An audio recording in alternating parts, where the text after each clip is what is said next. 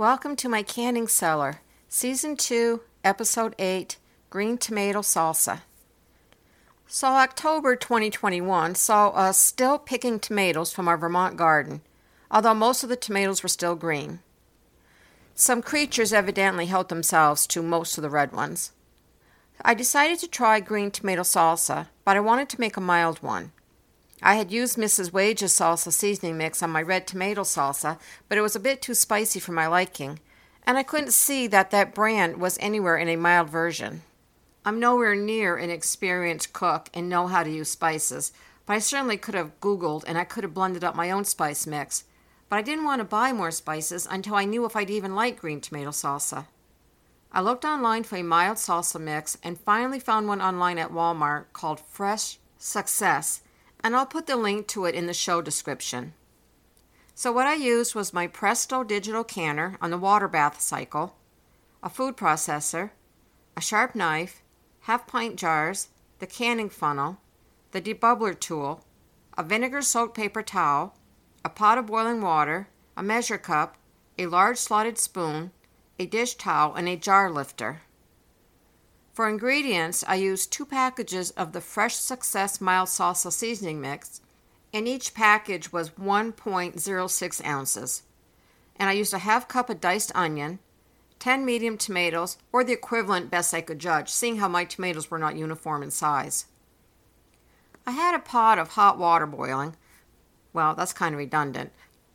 And I was using that to put my tomatoes in, a layer at a time, just to try to help to get the skin off better.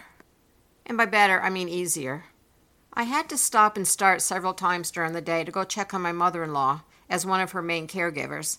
So I ended up turning this pretty straightforward canning procedure into pretty much an all day affair. But she does come first, so it was just the way my day had to be. And because I was starting and stopping, I forgot to put the tomatoes into ice cold water, which is supposed to make the peeling of the skins easier. My initial plan was to strain the tomatoes before using them, but that also was a step I forgot about till after I'd added the packages of the mix, and I wasn't wanting to waste any of the spices down the drain. I used my food processor to chop up the onions, and I added the half cup of the onions and the two packages of the mix to the tomatoes, and I stirred them up well.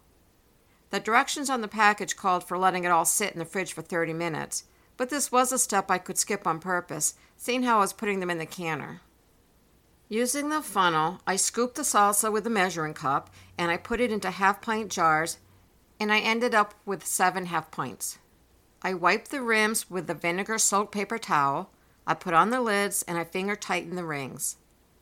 The Fresh Success package did not give processing times, as it's meant to be something you mix and refrigerate, so I went by the time on the National Center for Home Food Preservation website, and I'll put the link to that in the show description. I used a water bath cycle on the canner and I processed at 20 minutes for my altitude of over 1,000 feet above sea level. I let the finished jars set overnight on a towel and then I removed the rings and I did the testing by lifting each jar by its lid to be sure it was sealed. Then I washed the jars with soapy water. I rinsed the jars, I dried the jars, and then I labeled the jars and put them down into my canning cellar.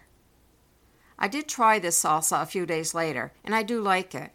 But I think next time I should scale back just a bit on the tomatoes, as it was a tiny bit bland.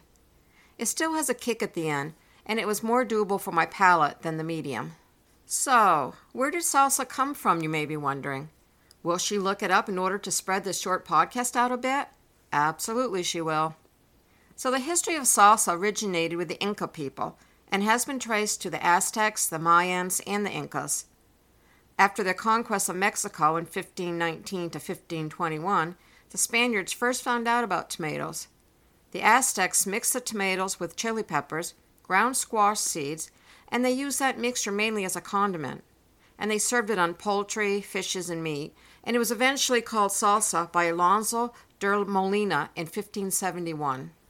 By 1992, the top eight salsa manufacturers in the history of salsa sauce were Pace, Old El Paso, Frito Lay, Chi-Chi's, La Victoria, Ortega, Herdez, and Newman's Own.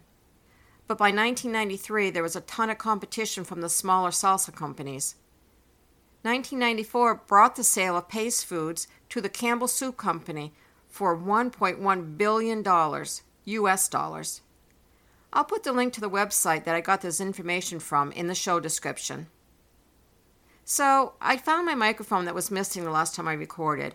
I had a vague memory of it falling down beside the shelf where I had put it, obviously not very carefully.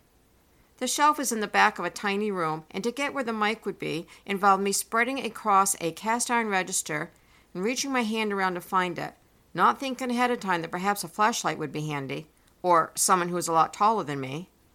So, in trying to get back upright, I collapsed some things I was using for leverage, and I was thinking I must look like a much cheaper version of an I Love Lucy sketch. The things I do for my fans. So, fans, thank you for visiting my canning cellar. Talk soon. Stay safe.